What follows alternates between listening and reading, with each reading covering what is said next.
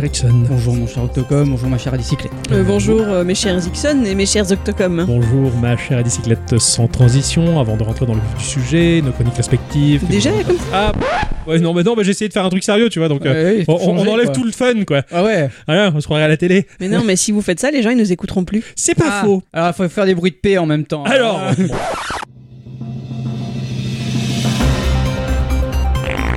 Bonjour. Bonjour mon cher Ixon. Bonjour mon cher Octocom, bonjour ma chère bicyclette. Euh, bonjour euh, mes chers Ixon et mes chers Octocom. Bonjour ma chère bicyclette sans transition, avant de rentrer dans le vif du sujet, nos chroniques respectives. Mon cher Ixon, bonjour. Bonjour. Euh, oui. Ah bah ça me fait rire. Ah, ça marche à tous les coups. hein. C'est moi qui vais plus écouter. Bravo mon cher Ixon. Une idée de génie encore une. Ouais, Voilà. Toujours, hein. Dès qu'il s'agit d'un bruit de paix, hein, ça, ça peut être que moi, quoi. Je veux dire, c'est signé Nixon, quoi. Voilà, il est là. Il est vrai.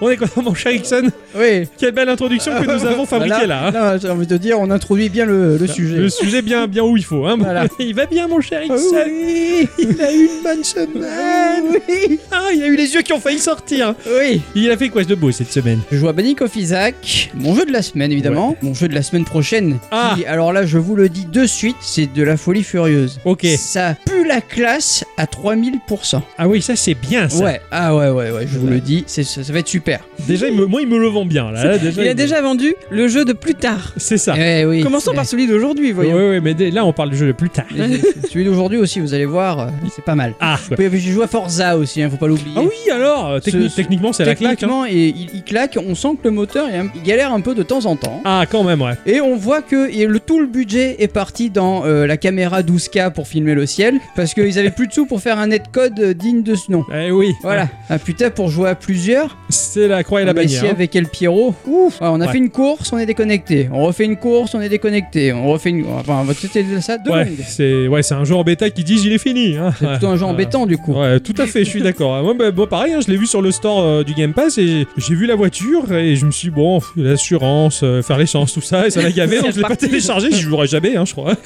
Mais, euh, Mais mais, pour fun, le coup, la, la sensation de, de- de vitesse et tout, enfin, c'est c'est vraiment incroyable, hein, vraiment. Ah bah j'essaierai tout à l'heure chez Watt. Hein, Ouais, pas de souci. Alors, il y, a- il y a juste une astuce, un truc rigolo, c'est que le GPS te dit euh, c'est à 3 km ton, ton objectif. Mais non, D'accord. en fait, toi, tu arrives à faire à couper, et du coup, euh, ça fait 1 km.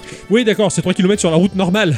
Mais quand tu passes ça. à travers champs et à travers bois, hein, voilà. Exactement. et ça, ça change tout. Pas mal, pas mal. Ouais, la tiens, faune et la flore du Mexique, sans rappel. ça, ça va. Ma chère bicyclette. Oui. A passé une bonne semaine. Euh, bah oui, écoute, hein, tranquillou. Oh oui, oui, toi, toi, tu pleures, toi. Elle, elle a pleuré toute la semaine. Moi, Parce que depuis la mise à jour d'Animal Crossing, elle a pas vu l'ombre d'un légume. Moi je peux pas cuisiner, moi. Voilà. Moi j'en ai marre parce que tout le monde dit ah oui, je fais de la farine, je fais du. Et moi, que dalle. Sinon, à part ça, c'était bien. Bah oui. Rien de particulier. Euh, bah j'ai un peu fait euh, toujours pousser des fleurs avec les Pikmin. Ouais, t'as marché. Voilà. Ouais, c'est vrai que t'as marché un peu. T'as compris un peu peu. plus les règles. Euh, pas, pas beaucoup plus, non. D'accord. Ça reste assez obscur. J'ai compris que mes bonhommes pouvaient partir en expédition sans moi et me ramener des trucs. Sympa. Voilà, ils sont, ils sont cool. Moi, de mon côté, je me suis fait avoir par euh, l'abonnement Nintendo. Mais Ah. tellement Mais parce que Nintendo, donc à partir du moment où tu payes ton abonnement, alors quand on a un partage familial, on n'a pas à se plaindre, hein, 5 euros le- l'abonnement, il- oui, j'avoue que. euh, c'est chutis. Hein. Et du coup, bah, gratuitement, euh, pendant une période d'une semaine, Nintendo fournit un, des, un de ses gros jeux, on va dire, à, à tester, mais euh, complet. Le jeu est complet, voilà, pendant 5 jours, 6 jours, tu, tu testes à fond ton truc. Ouais. Donc là, c'était euh, Story of Seasons, donc qui est anciennement Harvest Moon, puisque en 2015, le studio éditeur d'Harvest Moon a conservé la licence tout en dégageant ses développeurs. Donc les développeurs sont partis faire Story of Seasons, alors que le nouveau développeur d'Harvest Moon a changé ses équipes et continue Harvest Moon. C'est sympa le mec, Ouais, tu ouais. vois. Donc euh, et du coup, bah j'ai testé Story of Seasons et j'ai joué en une journée à peu près 6-7 heures. On attendait un invité et quand l'invité est arrivé, J'étais encore en pyjama en train de jouer quoi. Ah merde Putain, il est là, je suis parti quoi, tu vois. donc, euh, ça a bien marché, donc j'ai pris la cartouche finalement. Donc, Ouais. euh, voilà, c'est c'est sympa de faire de la culture, de, de peaufiner tout ça. Bon, après, c'est un Stardew Valley euh, like, mais en fait, Stardew Valley est plutôt un Harvest Moon ou un Story of Season like, plutôt dans, dans ce sens-là. En 3D. Petit moteur 3D cel shading tout, tout mignon, pas ultra ouf, mais Ouais. l'essentiel est là pour s'amuser. En tout cas, les mécaniques sont assez complexes. Mon jeu de la semaine, mais ça, je vais y venir. Je suis content d'avoir fini là. Ah ouais. Ouh, on fait la pause un petit peu. Est-ce que c'était sympa? Et sinon, bah, beaucoup d'Animal Crossing parce que voilà, il y a eu la mise à jour, donc on, on joue à ça. Voilà, c'est et, euh, et c'est à peu près tout. Mais quand même, hein, j'ai envie de dire, que avant de rentrer dans le vif du sujet et nos chroniques respectives que nous avons travaillées tout au long de cette semaine, on va faire quand même un petit tour de table hein, pour savoir s'il y a quelques news que vous avez envie de partager les enfants. Euh, oui, bon, je commence les news avec une mauvaise nouvelle. Ah bah, tout de suite là, comme ça. Eh, mais euh, Shovel Knight Dig, qui était prévu Oui, pour euh, PlayStation 4, PC, Switch et Xbox, il a été reporté à 2022. Oh putain, tu sais qu'hier soir, hier soir je me suis dit putain il devait sortir euh, Shovel Knight euh, Dig euh, et j'ai cherché un peu sur le store, je fais il n'y est pas, bon euh, il va bientôt sortir ils avaient dit. Et oui, ils se sont excusés euh, publiquement sur Twitter et les programmeurs nous expliquent que le développement suit son cours, mais qu'il leur faut un peu plus de temps pour peaufiner leur copie et ils Écoute. tentent néanmoins de se faire pardonner en dévoilant un nouveau personnage Ah, qui s'appelle Scrap Knight, une spécialiste du ramassage qui vit dans les souterrains du Magic Landfill depuis de trop nombreuses années. Ils ont quand même dit, parce qu'ils sont sympas hein, chez Young Game, ils nous informent que le développement de Shovel Knight Pocket Dungeon est officiellement fini et que sa sortie, ça sera cet hiver. bah oui non mais je suis rassuré alors. Mais lui aussi qui est prévu sur PC, PlayStation 4 et, et Switch. Ah ouais. Eh ouais. Ouais, mais il y a plein de trucs sympas. Bon, bah c'est cool, c'est cool, Voilà. c'est bien, ça Ils va, sont ça sympas compense. chez- C'est pas une si mauvaise nouvelle que ça, Non, ça va. ça va. Je suis plutôt content, chutis. merci, je te ferai un bisou. Ah. Oh, c'est mouillé. Avez-vous entendu parler de Ken Pilonel non. Et pourtant, il s'agit d'un étudiant suisse en robotique qui a fait parler de lui quelques semaines plus tôt en mettant un port USB-C à la place du port Lightning sur un iPhone X. Ah oui, j'ai vu ça un peu de loin. Ce port USB-C fonctionne aussi bien pour la charge que pour le transfert de données, et l'étudiant a également tourné une vidéo expliquant comment arriver à ce prototype, ce qui apparemment bah, n'est quand même pas à la portée de tous et toutes. hein. Et surtout, Surtout tout, ouais. Et justement, ce n'est pas tout, parce qu'il a ensuite mis son fameux prototype en vente aux enchères sur eBay, sous le titre racoleur de World's First USB-C iPhone. Oh. Attends, hein, l'annonce en elle-même est assez ouf. hein. Il y est fait mention que l'appareil est une vraie pièce de collection pour tout Apple fanboy, qu'il a été vu dans la presse mondiale et par des millions de personnes sur YouTube, que l'enchérisseur gagnant s'engage à ne pas restaurer, mettre à jour ou effacer cet iPhone, qu'il ne pourra pas l'utiliser comme son téléphone de tous les jours et qu'il ne devra pas l'ouvrir. En cas d'infraction à ces règles, l'étudiant précise, donc vous pouvez faire ce que vous voulez basiquement, mais ne vous attendez à rien de plus de ma part. Si vous cassez quelque chose, ce n'est qu'un prototype. Eh oui. c'est clair. Ouais. L'enchère a pris fin le 11 novembre dernier à 17h. Il y en a eu 116 au total. Ken Pilonel devrait donc sous peu recevoir un joli chèque de 86 001 dollars, l'équivalent de quasi 74 980 euros. La Euh. vache Ah ouais, il a bien vendu cher son proto. Ouais, hein. c'est Voilà. clair. N'importe quoi. Et t'as gagné 30 minutes de téléphone avec lui. C'est super. voilà. Et tu te retrouves avec un téléphone que Tu voilà. peux rien faire avec. Faut rien faire avec. C'est- Mais c'est super. mais- C'est comme les autocollants Isaac. Ouais, tu l'achètes Voilà. mais t'y touches pas. Mais les autocollants Isaac, c'est cool. Oui, euh, carrément. Ça, non. Ma foi, écoute, hein, c'est comme ça. Je vais vous parler du studio Gango Games, qui propose le jeu Hyper Échelon. Ah ouais. Eh oui Ah ouais. Alors, il y a des genres qui ont la peau dure. Depuis des années et des années, le shoot 'em up, d'ailleurs, il est là depuis 1978. Oh. Ouais, ça commence à dater, Ixon il le sait, il adore ça. Ah oui. Et euh, sans pour autant être euh, le type de jeu qui rencontre le plus grand des succès, aujourd'hui, toujours, de nouveaux titres arrivent encore à apporter un petit quelque chose qui fait que c'est toujours plaisant à parcourir. Ixon est celui qui porte sur ses épaules toute cette industrie. Ah, tu crois? Ah oui, la nuit jusqu'à pas d'heure, il joue à des shoot 'em up pour que les développeurs se disent Regarde Jimmy, notre jeu rencontre un succès incroyable. Alors souvent l'un d'eux dira Mais regarde Jake, 356 495 copies ont toutes été vendues dans le même coin du sud de la France. Ce à quoi répond le développeur Jimmy C'est peut-être un bug, mais dans tous les cas, c'est pas grave. Notre shoot 'em up a du succès. Et c'est ce qui va se produire, probablement avec Hyper Échelon. Dans ce shoot 'em up à défilement vertical, nous allons prendre part à une bataille spatiale qui va nous faire traverser 10 secteurs pour repousser les infâmes exodons. Au-delà de l'objectif basique de survivre à un niveau, il faudra aussi remplir des objectifs précis, comme bah, tuer tous les ennemis de la map ou collecter des objets spécifiques. Petite feature de gameplay plutôt sympa, on sera deux à l'écran. Parmi plusieurs alliés, il sera possible d'en choisir un que l'IA va et qui nous aidera à progresser. C'est un peu le copain, tu vois. Le vaisseau, il est à côté, quoi. L'interface de jeu proposera les informations nous concernant et celles de notre allié. Il y a 8 améliorations possibles à upgrader sur notre vaisseau et 4 levels de difficulté sont à choisir pour chaque niveau, augmentant les récompenses si on en vient à bout. On est sur un jeu en pixel art, mais alors magnifique, mais de ouf. Les yeux m'en sont tombés. Ah oui, on voit plus, il y a que des trous maintenant. Remets-les. Les animations sont ultra fluides, les détails, le détail est ultra fou et les environnements magnifiques à parcourir. Même moi, je suis tenté d'y jouer. On se retrouve dans une dynamique et un niveau de détail qui m'évoque les pixel art incroyables que l'on trouvait dans les Final Fantasy Tactics Advance. Alors que Jake et Jimmy se rassurent, leur jeu se vendra parce que l'une des copies, je l'ai acheté et ce cher Ixon a dès lors déjà dû recevoir dans sa boîte mail le cadeau Steam que je lui ai fait. Oh non Ah oui, Ah, sérieux ah oui. Tiens, Je- alors, tiens. J'ai vu, j'ai fait, il est trop beau. Je fais, mais je suis nul et c'est pas mon genre. Ah Mais oui, putain, hyper échelon, je l'ai là. Euh, oui. Ah putain Il- il- je te laisse voir de la petite vidéo si Ah, tu veux. c'est petit. Attends, et comment ça marche Je sais pas, mais il, il est, il est, il est trop trop beau quoi. Oh non, il faut que je me connecte. ça va, merci, mais il est mon... Non, putain, il faut le code, putain Attends, je copie. Attendez, je, je copie mon code que vous, je ne vous donnerai absolument pas. hein. Entrez un nom familier ici, j'ai pas envie. Valider. Voilà. Passer à Steam. Ah Oui. Pas Astier. hein. Ah putain. Faut que j'enlève le partage familial. Alors, Ça vient. allez. Lui Allez, putain Ah, c'est bon. Et maintenant, qu'est-ce qu'on fait? Sinon, on va dans magasin et tape super. Oui, c'est ce que je vais faire, mais... Alors, attends, accueil. C'est où la recherche, ici? Bah oui, mais attends, j'ai Steam... Pourquoi il m'a pas ouvert ça avec Steam Il est con, ou quoi Voilà. Alors, hyper... Ah oui, c'est hyper. Moi j'étais en dessous, j'étais super. C'était la, la fin. échelon. Oh putain Ah voilà, t'as le trailer qui, qui est lancé, je crois.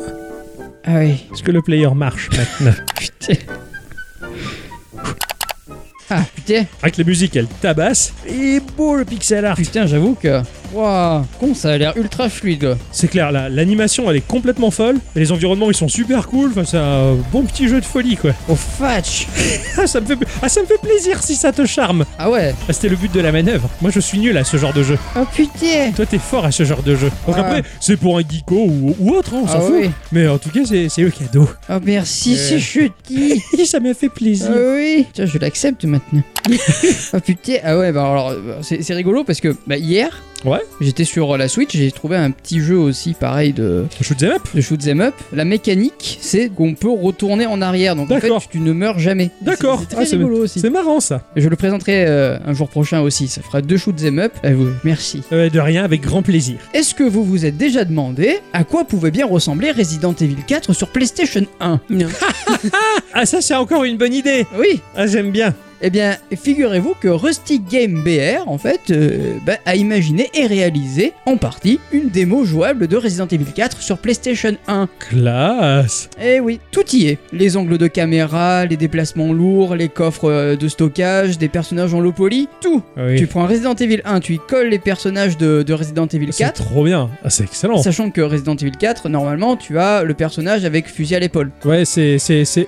Non c'était un Léon. C'était Oui, Léon c'est Léon. C'est Léon dans le village où il y a les Mexicains oui, fous voilà, là. Voilà. C'est ça. Eh ben, Ouais. en gros, ben, Ah tu as ça. Oui, c'est- en plus c'est mon préféré. Voilà, mais sur PlayStation 1. Oh trop bien, D-Make. Ouais, exactement. Effectivement. Par contre, euh, ça tourne pas sur une machine d'émulation, hein, car sur un la PC, ouais. démo elle est disponible sur PC. Voilà. Ça marche. La mauvaise nouvelle, c'est que le projet n'ira sûrement pas plus loin qu'une Ah. démo. Ah Euh, mis à part si le projet fait le buzz. Donc euh, si vous voulez tester la démo, ça sera disponible sur le site de Geeko et faites du bruit si vous voulez que ça continue parce que moi j'aimerais bien. ah ouais moi aussi. Moi, je vais le télécharger 20 fois sur tout plein de PC que je possède. Voilà. Voilà toutes les C'est comme machines. ça qu'on fait le buzz. C'est ça. Eh oui. Ah bonne idée, très très bonne idée, excellent. Moi, J'irai voir ça de plus près. Ma deuxième news va vous parler de Johan Tennessee et vous allez voir, c'est une news, euh, comment dirais-je On le connaît tous lui. Euh, De Tennessee, ouais. On a tous quelque chose en nous. De oui, c'est ça, Tennessee, c'est donc, euh, exactement ce que j'allais dire.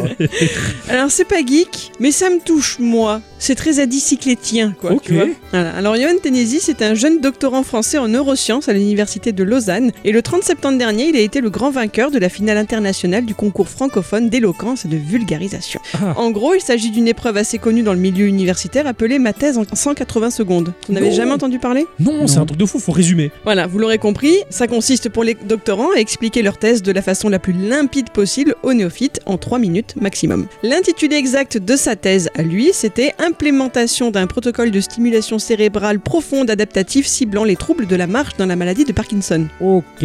Voilà. Et j'ai trouvé, moi aussi, puisque du coup, comme il a gagné, c'est que le jury a été fan, j'ai trouvé moi aussi sa prestation de vulgarisation scientifique absolument épatante. Tout était parfait, l'attitude, la prestance, l'émotion, le phrasé, et c'est toujours, à mon sens, un plaisir bah, de voir des gens intelligents et passionnants être mis à l'honneur. Je vous invite grandement à jeter un œil à son allocution, et comme promis, bah, vraiment, ça ne dure que 3 minutes. D'accord. Et, et vous serez moins bête après, quoi. Et je veux dire, ce un- veux ça- oui, c'est de la vulgarisation scientifique. Ah oui, oui, oui, Tout le monde peut accéder à son explication. C'est génial. Complètement. En 180 secondes. Ouais. Est-ce qu'ils ont pas aussi le concours de l'instant culture en 180 secondes? J'ai des cours à prendre, moi.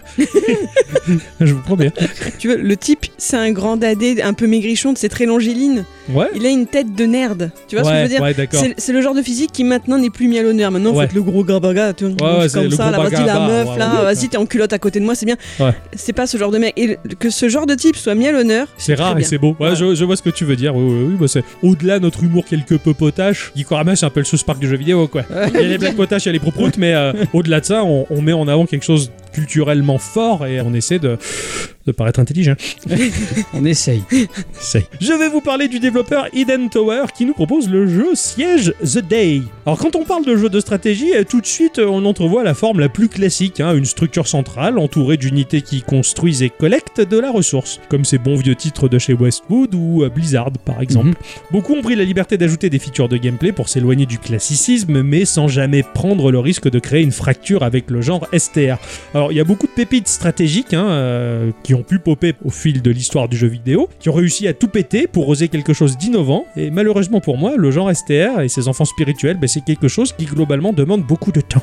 Ce temps que je n'ai plus parce que bah, je préfère poncer des jeux à la durée de vie plus courte pour découvrir un max d'histoire et bondir de jeu en jeu. Et souvent je me dis, ah là là, quand je serai à la retraite, hein, à l'âge de 75 ans, je pourrai jouer à du STR. En attendant, c'est un peu proscrit. Parmi ces jeux qui innovent et proposent quelque chose de nouveau, on trouve Siege The Day. Par le biais d'une ressource assez rare, nous allons construire un château médiéval, mais en toute liberté. Comme un outil d'édition de map, si tu veux. T'as plein de petits morceaux de château, tu fabriques le château de la forme que tu veux. Une fois notre joli château construit avec ses garnisons, ses archers disposés, ses chevaliers prêts à en découdre, nous allons aussi positionner différents types de tourelles pour affronter l'ordinateur ou un autre joueur qui a construit un château dans le royaume d'en face.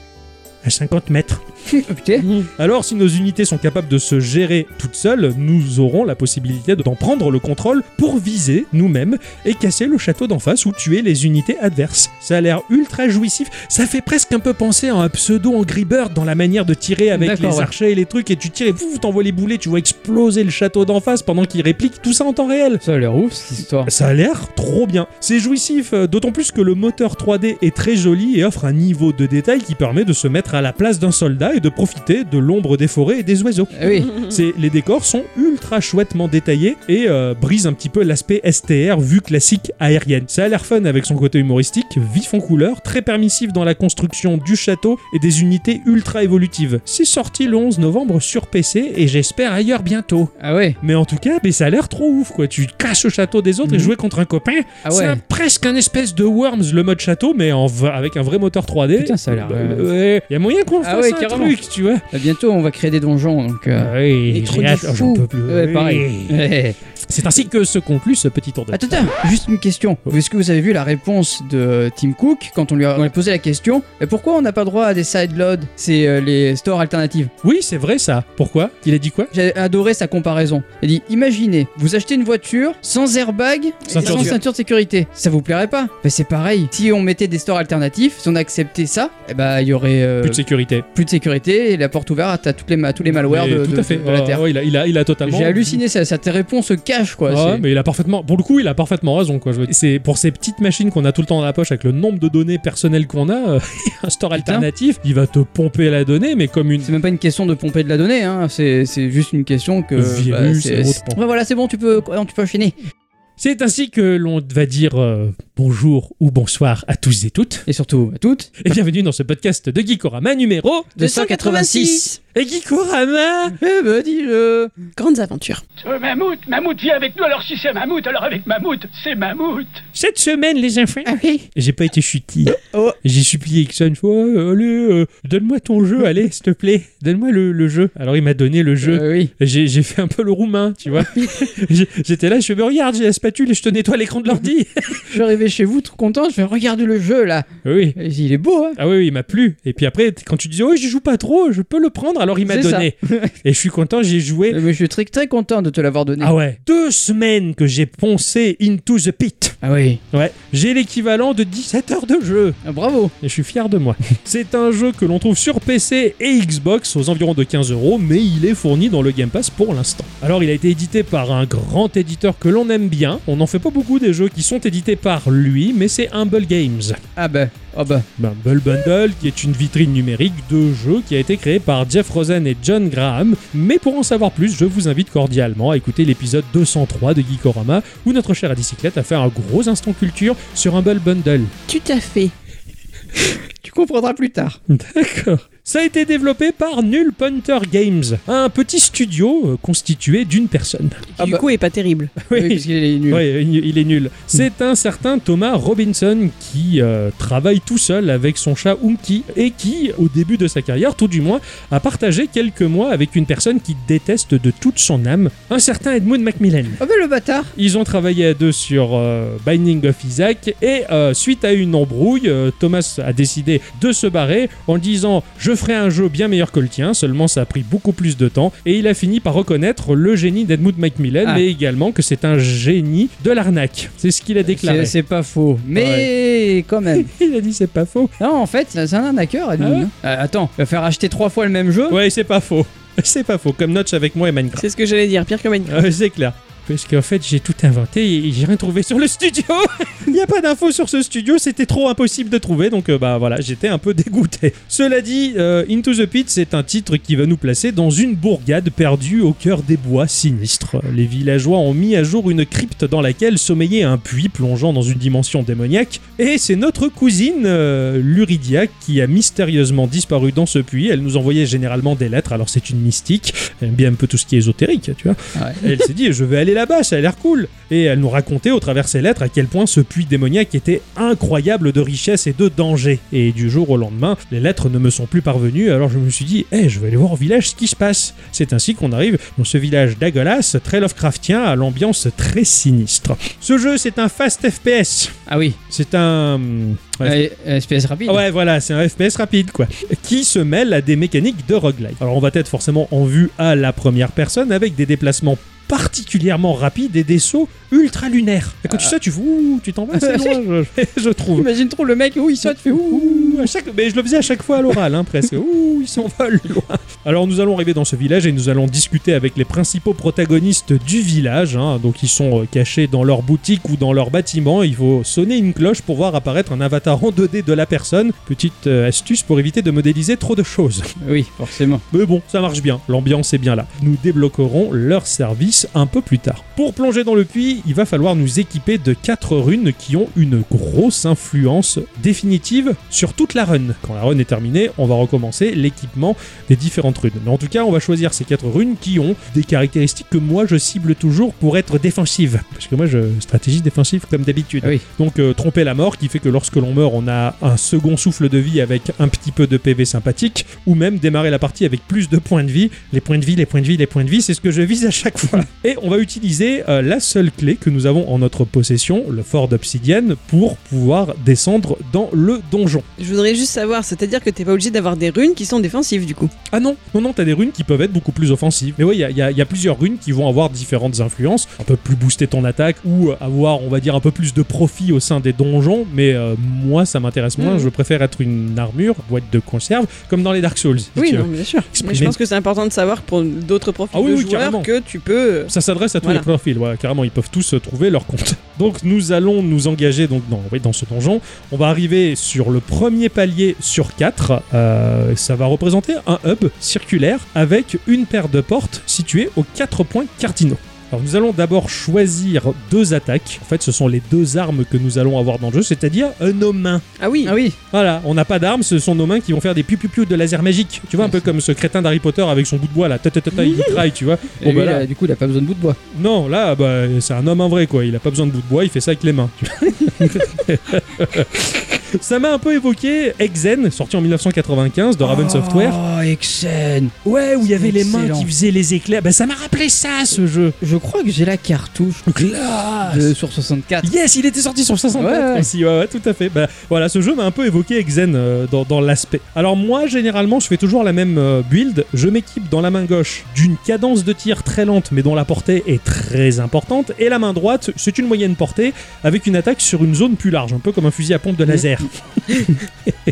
Et nous allons choisir un pouvoir sur trois qui sont proposés. Ce pouvoir-là, généralement, je vais taper dans ce qui va offrir toujours un peu plus de vie. hein, voilà. Oui. Donc moi je me jette généralement sur ce qui me donne 15% de récupérer un PV quand un mob meurt. Ou alors tu peux augmenter les dégâts sur la main gauche ou la main droite, ou tu peux augmenter les critiques sur ou la main droite ou la main gauche. Tu peux avoir un coup critique énormissime si tu n'as pas utilisé ta main depuis un certain moment. Enfin, c'est plein de pouvoirs qui vont s'enchaîner, qui vont tourner, tu auras différents choix, et euh, ça va constituer, on va dire, ta build temporaire. Donc les 8 portes autour de nous ont une thématique. Donc la thématique de l'esprit, de l'or, de la vision, de la chance, du sang et du feu. Ce sont là en fait des orbes que tu vas collecter à l'intérieur du donjon. T'as as la thématique de la ressource qu'il y a à l'intérieur du Mhm. donjon avant de plonger dedans. Et cette ressource, elle va te servir de monnaie. Un donjon en lui-même, c'est une toute petite zone ou une zone moyenne. C'est pas très grand. Tu tu t'en Ouais, fais c'est vrai que c'est pas grand. hein. T'en fais très rapidement le tour. Mais c'est généré de manière complètement aléatoire. Ça va comporter là-dedans une ou plusieurs clés de voûte qu'il va falloir détruire. C'est-à-dire que ce sont des structures que tu vas devoir rejoindre et tu fais un peu une magie, là, Kalima, tu vois, comme ça.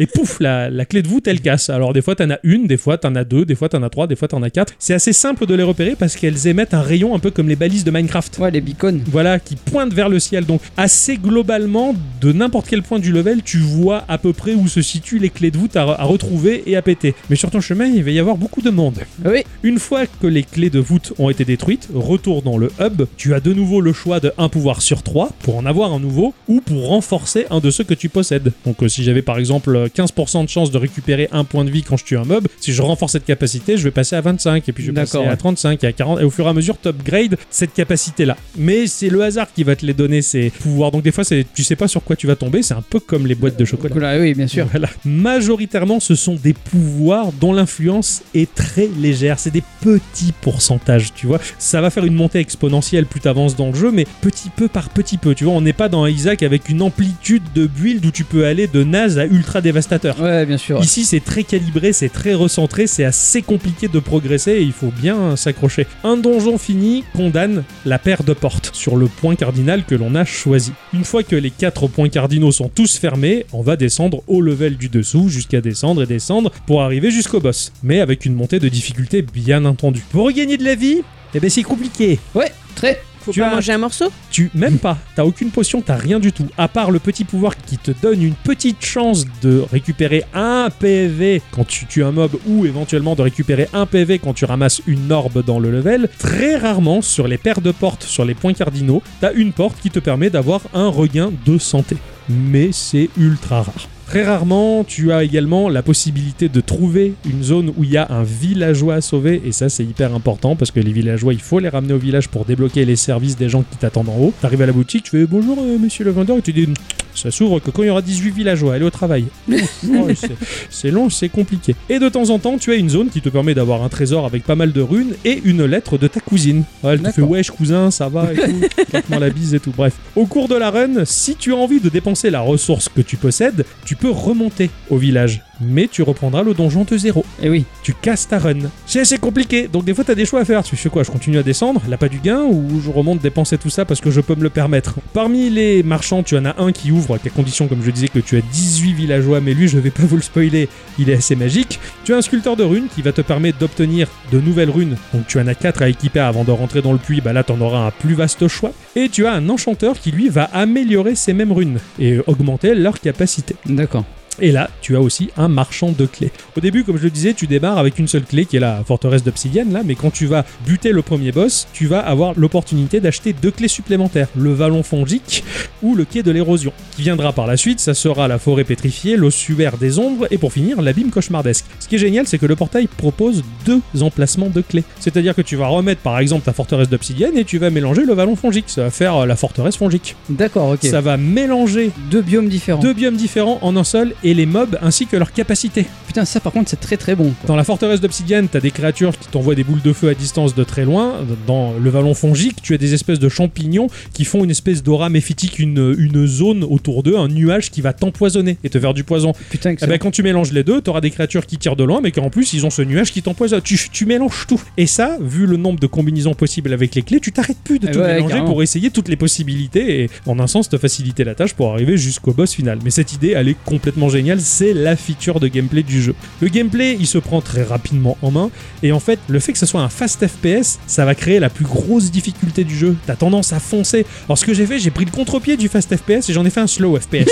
T'as baissé la cadence. J'avançais très lentement Ah. pour analyser les segments de level, pour les cartographier, pour avoir la zone en mémoire de manière à garder en, dans ma tête toujours un recoin de repli au cas où je rentrais et j'aggro des mobs. Mm. Dès que j'aggro des mobs, je reculais pour aller dans la zone que j'avais enregistrée pour les canarder. Ou alors généralement ce que je faisais, je les enroule et je tourne autour d'eux parce que eux, bah, avec l'aggro, ils font que te suivre. Ouais, bien sûr. Donc je faisais des cercles autour d'eux pour euh, leur tirer dessus et essayer de me concentrer sur la visée. C'est pas évident, mais je me débrouillais pas mal. Le seul problème de ce jeu, c'est les collisions. Ton personnage se déplace très vite et très souvent, je me suis retrouvé coincé dans le décor. Ah merde. Et tu peux plus rien faire. Ah ouais, effectivement. Alors tu fais start, tu fais quitter la partie et tu reviens dans le hub et tu recommences un level. Voilà. Mais ça t'évite de, de mourir bêtement. Au-delà de ça, le jeu est hyper jouissif et en plus, qu'est-ce que je me suis régalé à collecter et accumuler des pouvoirs de malus quand t'envoies des poisons sur l'ennemi. Ouais, ouais, ouais. Tu tires à longue distance et tu vois la vie qui pouf, qui diminue. Et quand elle arrive à porter, t'as juste à l'achever en lui faisant un poc et c'est fini. Alors je sais que moi j'y jouais beaucoup, j'y ai joué un petit peu, tu vois. Ouais. Je m'amusais à récolter les runes de sang pour pouvoir justement feindre la mort. Ouais, c'est ça, c'est En ça. fait, si tu, si tu meurs, tu as, si tu as assez de, de, de runes de sang, tu peux Tu claquer re- tes voilà. runes de sang. pour Revenir à la vie euh, Voilà. un dernier coup, c'est clair. Cette, cette mécanique, elle m'a sauvé plus d'une fois, surtout que j'avais oublié que je l'avais. Je suis putain, je suis encore en vie. Ouais. Bon, le problème sauve. c'est qu'après ils t'en redemandent 5 de plus à chaque fois. Donc Ouais, du ça, coup, et c'est galère à avoir. euh, C'est un peu comme l'a fait dans Zelda Ça se Ouais, fait automatiquement, je C'est veux ça, dire ça se fait automatiquement, ouais, tu reviens à la vie. Graphiquement, pour finir, le jeu, il est ultra polygonal et il y a un filtre du plus bel effet, je trouve, qui crée le parti pris de ce jeu. T'as un effet PlayStation 1. T'as des textures pixelisées, mais sans les tremblements dus au manque de puissance de la machine, parce que là, on est quand même sur des grosses bécanes. Mais t'as des effets, des reflets, et des shaders de partout qui subliment l'aspect 32 bits, mais c'est trop bien, c'est hyper Ouais, ouais. réussi. Quand tu rentres dans cette cave où il y a le mais ça brille, tout est luisant, alors que t'as ces textures PlayStation 1 un peu pixel, c'est un peu brouillon, mais c'est vraiment magnifique. Même moi, j'ai trouvé ça beau. alors j'ai été ultra charmé par la technique utilisée. Et quoi. les couleurs. Carrément. Les couleurs particulières, même si l'aspect global, il est hyper Lovecraftien, très très sombre. Vraiment, c'est c'est un super jeu, même si c'est un rock, donc un peu poudre aux yeux, on va dire, parce que c'est juste un jeu de curseur qui va offrir une difficulté énorme qui va pousser le joueur à recommencer en boucle. hein. Ça te donne l'illusion d'un grand jeu, alors qu'en fait, tu fais juste que te casser les bonbons sur quelque chose qui est juste ultra compliqué, sans avoir non plus de trame scénaristique trop développée. Mais malgré tout, c'est un jeu qui, pour moi, c'est comme un bonbon incassable que tu vas finir par avoir à l'usure. euh, ouais, je Et c'est comme ça que je m'inflige le jeu. Je suis ah ouais, je l'aurai, je t'enfoiré. ah, j'ai vu le boss final. T'as Eh ouais, la ah cousine Euh, ouais, et bien sûr, enfin, je peux pas spoiler. Ah. Ah, hmm. J'ai cherché d'où venait le mot méphitique. Tu le savais? Non. Il y a une déesse, c'était la déesse Méphitis. Mais oui, c'est La vrai. déesse de... des mauvaises odeurs. C'est ça, la déesse des mauvaises odeurs, c'est ça. Elle hante nos chaussures et nos vieux slips. c'est super.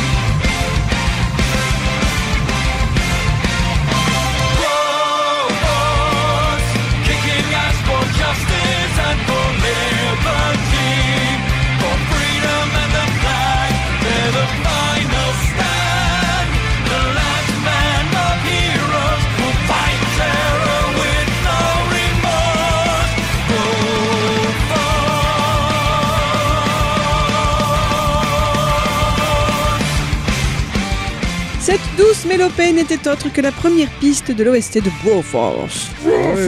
Jeu Non, de- j'ai- le chat. oui, j'ai voulu faire l'aigle de Broforce, mais je suis trompé d'animal. Ça m'a trompé.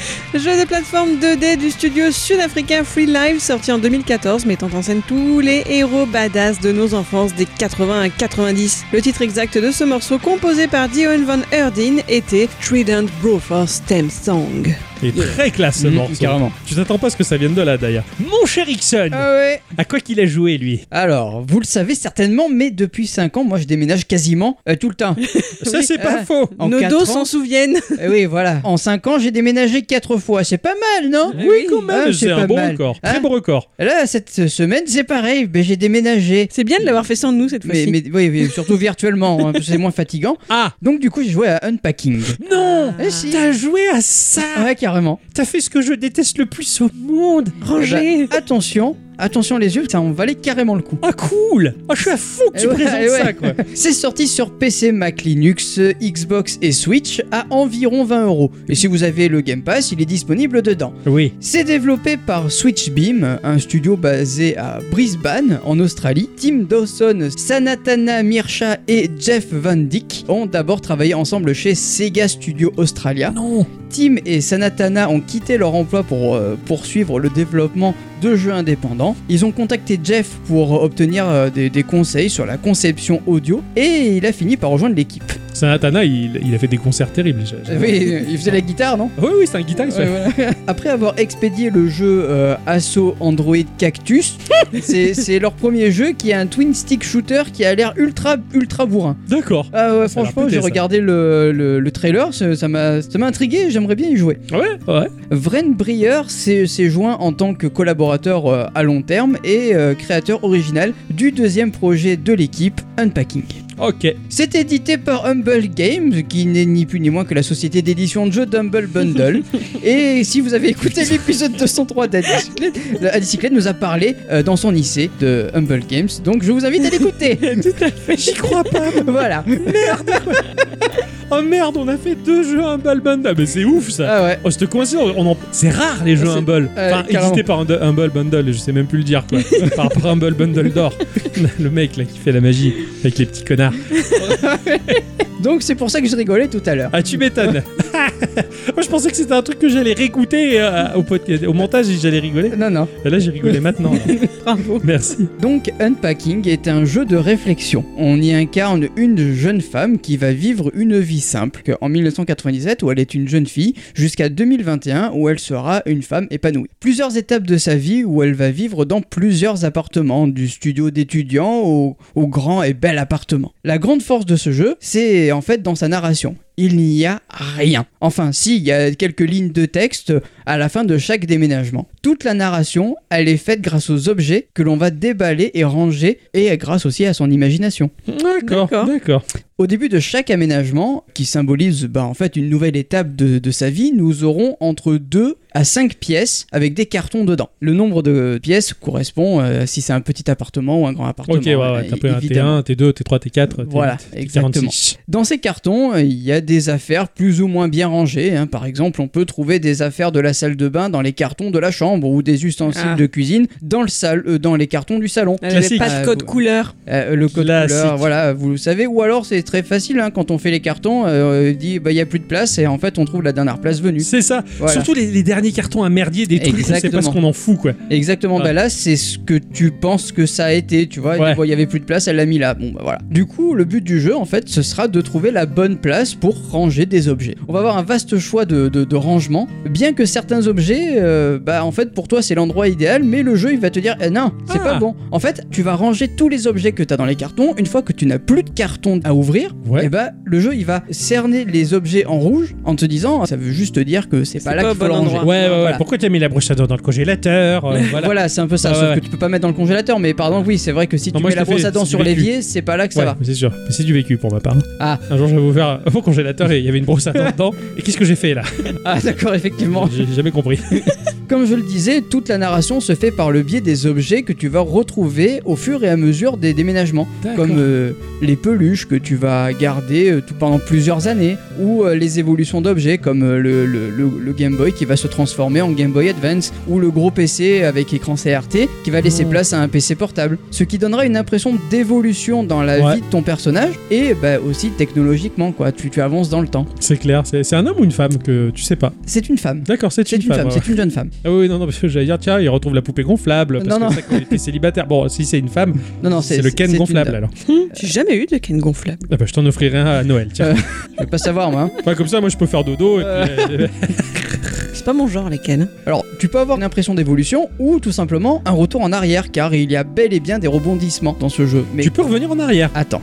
Tu peux avoir des retours en arrière parce que dans ta vie, souvent, bah, des fois, il faut revenir en arrière dans, dans ta vie. Par exemple, tu Ouais. peux avoir un bel appartement et puis du jour au lendemain te retrouver dans un plus petit appartement Ah, parce qu'il t'est d'accord. arrivé quelque chose dans la vie. C'est ça, dans ce sens-là, ouais. genre Voilà. merde, tu te retrouves dans un appartement de seconde zone dégueulasse. C'est ça, il y a genre des- à Hildel, quoi, tu vois. Ouais, Il y a plein de lobotomes et de tronçonnards par là-bas. Exactement. La solution, ça serait de tout raser, mais ça, euh, à un moment de l'histoire, notre personnage vit avec un, avec un homme. On, on- on le sait parce qu'il y a des affaires d'hommes dans l'appartement. Chaussettes sales sous le lit. C'est ce que j'allais dire. Moi, j'allais dire des slips sales. Non, non, là, en fait, non, tout est propre, mais tout est rangé, mais tu vois qu'il y a des caleçons, tu vois Ouais. qu'il y a Ah ouais. qui, qui a euh, de la mousse à raser, enfin tu vois des, des trucs Ouais. comme ça. Tout semble aller, aller bien, mais tu le sens que l'appartement il est un peu petit. Parce que quand toi tu vas ranger, ben, il va falloir que tu pousses des vêtements de ton compagnon Non. pour te laisser de la place dans, dans tout ça. Ah, donc, genre, t'emménages chez lui. Bah oui. Ah, non, mais il serait, ça aurait pu être lui qui a emménagé chez toi. C'est- non, non, non, non, Ah, non, non, là c'est- c'est toi qui emménages chez lui parce qu'il y a déjà ses affaires. D'accord. Donc tu vas déplacer ses affaires, mais tu sens que l'appartement il est un peu petit et tu vas devoir mettre bah, des, affaires à toi sous le lit parce que bah,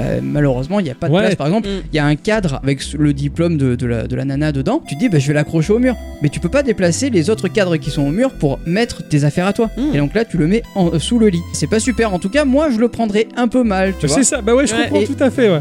Et après tout ça, bah, tu te rends compte au, au prochain déménagement que bah, tu te retrouves dans un appartement plus petit, plus sale, plus moins classe, et tu le sens que Ça va pas là, ouais. bah, en fait c'est pas ça, c'est qu'elle s'est fait soit larguer, Mm. soit euh, est tu t'es. Elle se retrouve, elle a pris quelque chose à la va-vite, quoi. Petit Et- appartement et- sale. et- voilà. Exactement, voilà. Petit appartement. C'est pas trop du spoil, ça, par rapport au jeu de raconter ça? Non, non, non. Non? Euh, ce qui se passe après, je vais pas le dire, mais oh, là c'est pas du spoil. D'accord. C'est vraiment pour illustrer mon, Mhm. mon propos. C'est toi qui vas vraiment imaginer ce qui a bien pu se passer. C'est ça, Vu qu'il y a aucun- dialogue, c'était obligé de passer par là. C'est un peu comme quelque part comme dans Dark Souls, t'es obligé d'analyser les objets pour ça. connaître un peu Je l'histoire suis du truc. assez fasciné par ce jeu parce que du coup, tu te fais le film et tu ressens des émotions, mais par toi-même, Ouais, C'est ça, Juste exactement. en, en- en déduisant ce qui se passe par rapport. à- C'est du génie, ça. Ouais, Ouais, t'as dû t'éclater là-dessus. Ah, franchement, je me, je suis régalé. Mais comme la vie continue et que celle-ci est pleine de surprises, au prochain déménagement, eh ben, on se rend compte que notre personnage, eh ben, il a trouvé une autre personne pour qui partager sa vie. Ça, on le sait encore une fois grâce aux affaires que l'on va retrouver. On, on va rien dire pour pas gâcher l'histoire et éviter bah, de vous cacher l'imagination. On peut jouer à ce jeu juste avec la souris ou même à la manette. hein. L'expérience de jeu reste assez proche. hein. C'est du point and click entre guillemets. hein. Ouais, Je- ouais. c'est- très proche du point and click. Moi personnellement, j'ai joué à la souris parce que bah euh, parce que je je suis un peu flemmard. En plus de ça, graphiquement, c'est un putain de bonbon pour les yeux. C'est du pixel art très fin. On arrive vraiment à distinguer les objets qu'il y a et il y a un détail fou. Avec, euh, par exemple, à un moment donné, tu vois des boîtes de jeux GameCube et t'arrives à distinguer que c'est Mario Sunshine Non. ou que c'est Zelda Wind Waker. Excellent. Rien qu'aux couleurs employées Ouais, sur, ouais. les, Mhm. sur les boîtes. Joli, très joli, ça, Voilà, c'est fin. on aura plusieurs pièces hein, que l'on peut sélectionner grâce aux boutons qui sont à gauche et à droite de l'écran. hein. Tu, tu vas changer de, de la chambre à la salle de bain, à la cuisine, etc.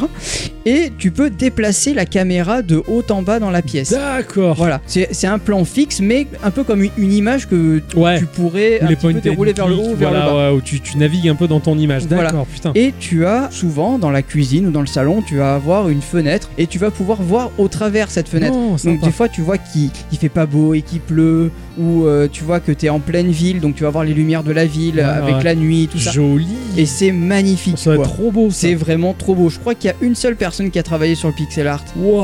Ah, Ah, classe. C'est juste fabuleux. J'ai un peu rêvé sur, euh, sur ce jeu. C'est ça, en vrai, tu, tu goûtes à une ambiance, quoi, une autre vie, Ouais, un peu, ouais, ça, ça va être assez magique, quoi. Eh ça, oui. ça, tu déconnectes un peu de tuer des trucs, tu vois. Mais, ouais, ouais, là, Ah ouais. c'est exactement ça. Ça, c'est pas mal, quoi. La musique aussi, euh, c'est c'est de la chiptune, ce qui plaira certainement à, à Octocom ou à Dicyclette, car c'est c'est très très chill. Franchement, tu écoutes ça en, en jouant à ce jeu, t'es posé. Oh, je vais Voilà. taper dans la BO, voir un peu ce que Euh, ça donne. Franchement, je, vous conseille d'écouter parce que franchement, t'es là, tu fais Ah, ah, là Ouais. c'est calme, il y a pas de monstre, il y a rien, t'es bien, t'es. C'est un jeu pour moi, quoi. Ouais, c'est je pense, c'est clair. je pense que tu te. Ah, tu te devrais tester, ouais. Tu devrais tester. Moi, je te, je vais l'installer euh, à la maison quand on rentre et tu testes. Tu t'assois et tu testes. Si tu testes pas, je fais plus la cuisine. Oh putain. Ah, gna. on va tester. Et non, je mange quoi après? Et tu testes et tu manges tout ce que tu veux. Mais tu testes. Le jeu est pas très long, j'ai mis une bonne après-midi pour le finir, hein, en prenant bien mon temps pour scruter les détails des scènes que j'avais sous les yeux. Franchement, je ne pensais absolument pas m'amuser avec ce genre de jeu. C'est clair. Ah, Ouais, franchement, c'est chill, c'est émouvant. Il y a des petites surprises. Le jeu, il est euh, pas prise de tête et franchement, parfois, ça fait vachement Ouais. du bien. Ouais, tu sais ça, tu goûtes à autre chose en fait. Ouais, Ouais. Vraiment, tu déconnectes avec. Et puis t'as as un principe ouais, qui, qui brise un peu les habitudes. C'est C'est ça. Tu sais que tu joues à une pépite qui est pas commune quoi. Ah, et ça, je trouve ça trop, Et, trop et ben, bien. honnêtement, je comprenais pas pourquoi euh, ce jeu-là, il était très bien placé sur, de- sur Steam et euh, Ouais. ultra bien noté. Ah, putain, Ah, ouais. ah, je suis très fan de ce que t'as proposé cette semaine. Ah, je- mais je vous le conseille 100%. Ah quoi. ouais, mais, mais carrément pour moi, c'est c'est vendu, c'est dans le Game Pass, donc euh, voilà. Ah, tu vois, tu, tu l'avais euh, proposé newsé. en news, Ouais. en, en- en mode euh, putain, il faut ranger les objets, voilà. C'est ça Et en fait, tout le fond qui est proposé, il est, il est oufissime. Ouais, c'est trop bien. Alors ça m'a fait penser à un truc, si je puis me permettre. Euh, ce matin, j'ai découvert un podcast qui m'a fait marrer, qui s'appelle Les bons gens du coin, qui est un podcast d'un certain Arnaud Fora. Son postulat de départ, c'est qu'il va déménager et donc il a mis plein de choses à vendre. Bon, a priori sur le bon coin, mais il dit bien que ça peut être n'importe où, sur n'importe quel site de petites annonces. Et les gens qui ont pris contact avec lui, en fait, qui sont venus lui acheter des trucs, il les a interviewés. En gros, c'est donc euh, il- tu, tu entends la rencontre avec ces gens-là. Par exemple, celui que j'écoutais, il vendait à un certain Jean sa cafetière italienne. Bialetti. Et donc il allait à la rencontre du type parce qu'il était coincé dans les embouteillages, donc tu l'entends qu'il marche avec les voitures autour, etc. Ils se croisent dans un bout de rue vite fait pour faire la, la transaction. Ils expliquent euh, qu'il a fallu monnayer parce qu'à la base il voulait le vendre 30 balles, mais finalement il a- l'autre il a réussi à l'avoir à 10. Et il demande mais pourquoi t'achètes ça? Qu'est-ce que tu vas en faire? Et du coup, bah, t'as un petit bout de vie comme ça. C'est Et excellent. il expliquait que grâce à ce, grâce au bon coin finalement, eh ben il rencontrait que des gens bien et ça lui faisait plaisir. Et, et c'est juste des petits bouts de vie. Ah tiens, je suis Voilà. curieux. Je suis C'était curieux. très J'aime bien ce genre de délire. Ouais, c'est ça, ça durait là, l'épisode il durait 7 minutes, c'était hyper agréable, bien fini et tout, et j'ai Ah trouvé ouais. ça très chouette. Et Ah ça bah m'a tiens. vraiment fait penser à ça. Ah ouais, Mm. bah, Ah, J'irais me pencher dessus, tu vois. mais là, ouais, c'est vrai que construire une, une histoire en voyant les affaires des gens, C'est ça. tu te fais toute une histoire et C'est ça. ça fabuleux. Ouais, ouais, non, non, pareil, là tu m'as, tu m'as bluffé. Excellent, excellent, excellente pépite, tu vois, ça change totalement de défoncer des, des démons Ah oui, avec oui. les mains à la Xen. hein. Ma chère à bicyclette, Oui. c'est ton instant culture.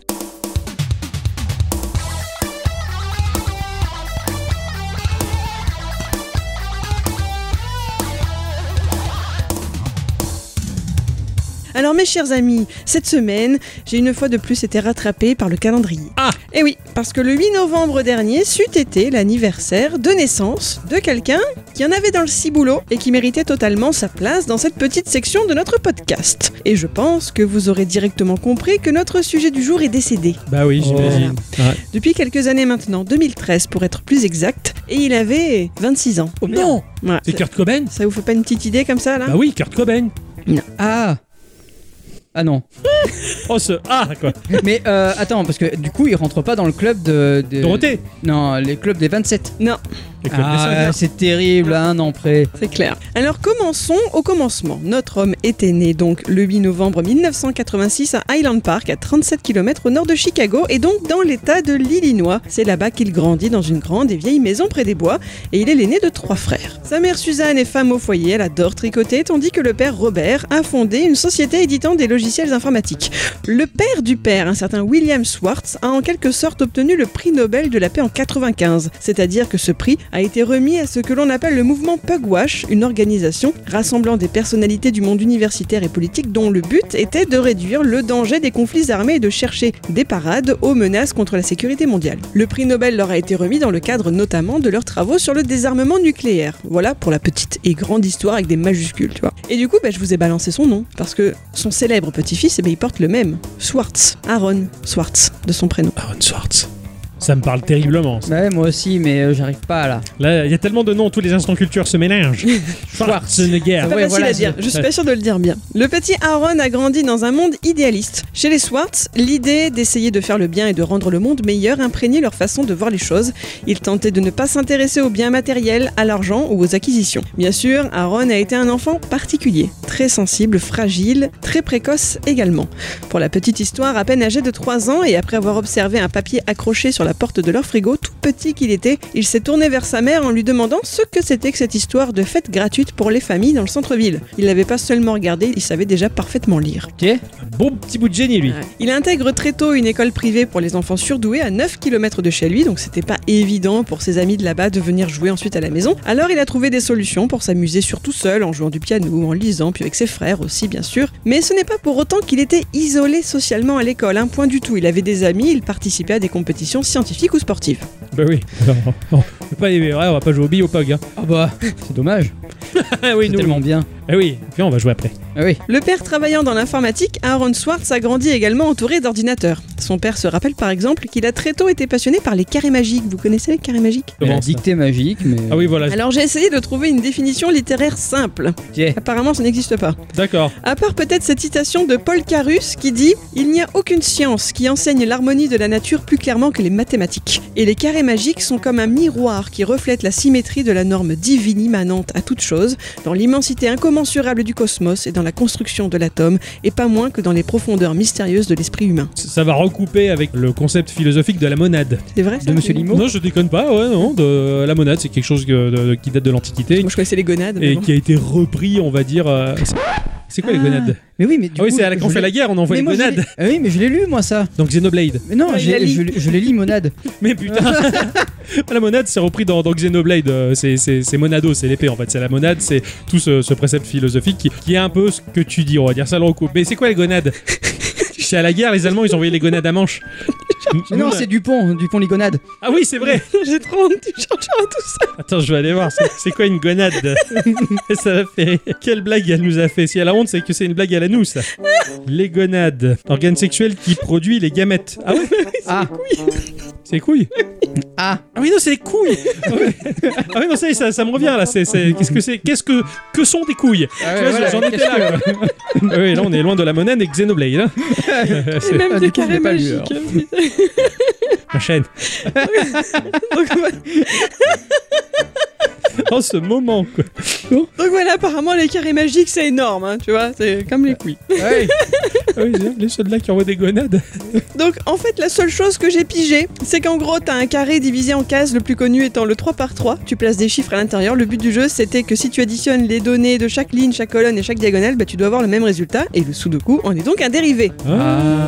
Voilà. Mais pour ça que pitié, ça me ne m'en le demandez pas plus. Hein. Moi, je préfère Picross. Je préfère le nord, le sud. Hé, toi le Sudoku, hein. Euh, tout te dirige donc vers le nord.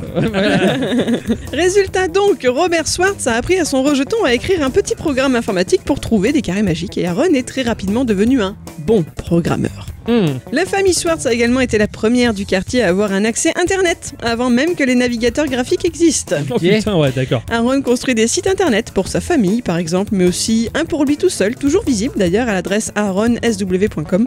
Non. Ce site est assez représentatif de sa personne, il est à la fois sobre, sérieux et bien que d'un douteux jaune pâle. Mais il a par exemple une section blog dont la dernière entrée postée en novembre 2012 parle de Batman dans Dark Knight. Il avait quand même des considérations très de gens de son âge. Ouais, dire d'accord, ouais. Mais euh, il en avait aussi fait des sites internet, par exemple, pour que les personnes intéressées par le sujet puissent suivre les aventures judiciaires de Microsoft. Non. Voilà, il, a- il réunissait des infos dessus.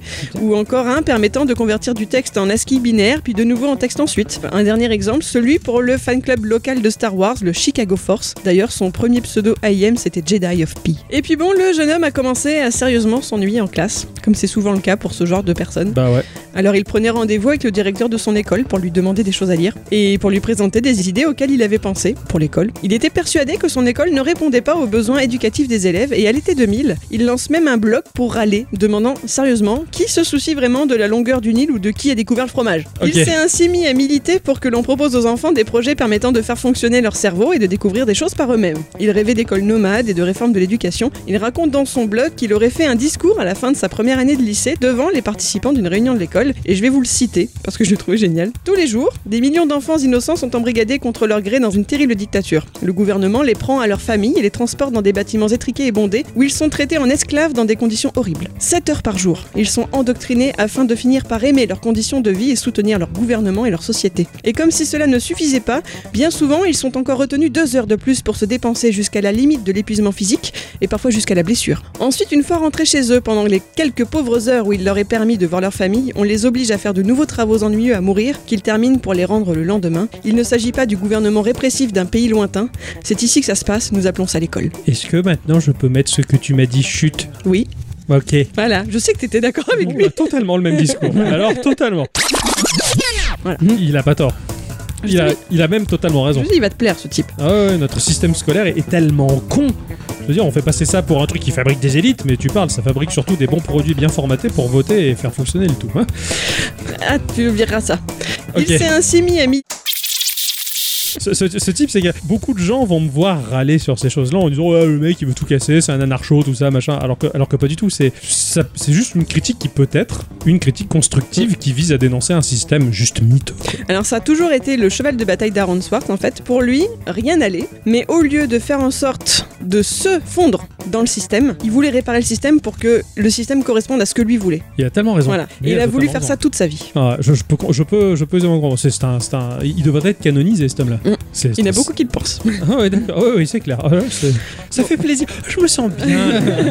Bon après, il n'y a aucun témoignage venant d'autres personnes de l'établissement qui confirme qu'il ait vraiment dit ça. C'est ce qu'il raconte sur son blog. Après, voilà, il n'y a pas de preuve du contraire. Après, quand le directeur de l'école a été interrogé pour savoir s'il se souvenait de cet épisode, il a dit que c'était pas le cas, mais il a reconnu que ça aurait bien ressemblé à Ron Swart de faire quelque chose du genre. ouais. Parce qu'il devait, enfin, il l'avait tout le temps dans son bureau, il est- il il l'a bien connu. Quoi, Ouais, Tu vois, ouais, il a bien connu le garçon. quoi. Voilà. Ensuite, il accompagne son père au MIT où il se rend pour un voyage d'affaires et il assiste à une conférence de Philippe Greenspan, un professeur et ardent défenseur des logiciels open source, et qui en plus possède une entreprise qui sponsorise un concours pour adolescents au cours duquel ces derniers doivent construire des sites utiles et non commerciaux. Aaron fera partie des finalistes grâce à, est-ce que vous savez ce qu'il a fait comme site internet? Non The Info Network. C'était une encyclopédie participative. Ah. Hmm. Et non, Wikipédia n'existait pas encore. D'accord. Ouais, c'était, c'était les prémices en tout cas. Il a visualisé les prémices d'un Wikipédia. C'est ça. Donc euh, c'est- Wikipédia est arrivé quelques, enfin, quelques mois plus tard, parce que ça date de 2001, et là on est en 2000. Voilà. Le jeune Aaron a alors trouvé sa voie, c'était dénicher des informations, les organiser et les partager avec tous ceux que ça pourrait intéresser. Ouais. Bref, été 2001, 14 ans, il quitte son école. Voilà, ça passait plus, c'était plus possible. Normal, ouais. À partir de là, c'est surtout en ligne qu'il va grandir. Il va se construire un réel réseau, notamment grâce au fait qu'il ait toujours eu une plume très prolifique. Il compensait son jeune âge par un côté parfois agressif et dédaigneux et n'hésitait pas, si les détracteurs lui renvoyaient en pleine face qu'il n'était qu'un gosse, de leur dire que lui-même croyait en telle et telle chose et que pour le faire changer d'avis, bah, il faudrait lui opposer de vrais arguments solides. Bam En fait, les adultes ne lui ont jamais fait peur. Est-ce que vous connaissez le W3C Alors, Je le dis à la française, hein, vous m'excuserez. C'est pas un truc de catch Non. Non, c'est, pas mal. c'est la WWF, ça. C'est la, Ah ouais. la Ligue des catcheurs. non, ça, c'est les trucs qui sauvent les Non, c'est pandas. les je animaux, ça. Ouais, c'est les pandas. c'est ça. C'est le World Wide Web Consortium. Ah. L'organisation créée par Tim Berners-Lee, bah, c'est celui qui a inventé le WWW. Eh oui. Classe. C'est l'inventeur d'Internet, en gros, quoi, presque. Euh, Ouais, ouais, ouais, En de l'URL. Quoi, Voilà, c'est ça. L'inventeur de parce qu'il l'URL. parlait fort. Ah bon Et il hurle. Ah oui, hurle. Ouais. Voilà, c'est en 94 hein, qu'il a inventé ça. Parce que quand tu dis trop fort les URL, il faut aller voir l'ORL. Ah, bien sûr. Il y a du génie dans ces blagues. hein. Franchement, j'ai Franchement. bien fait de faire un podcast.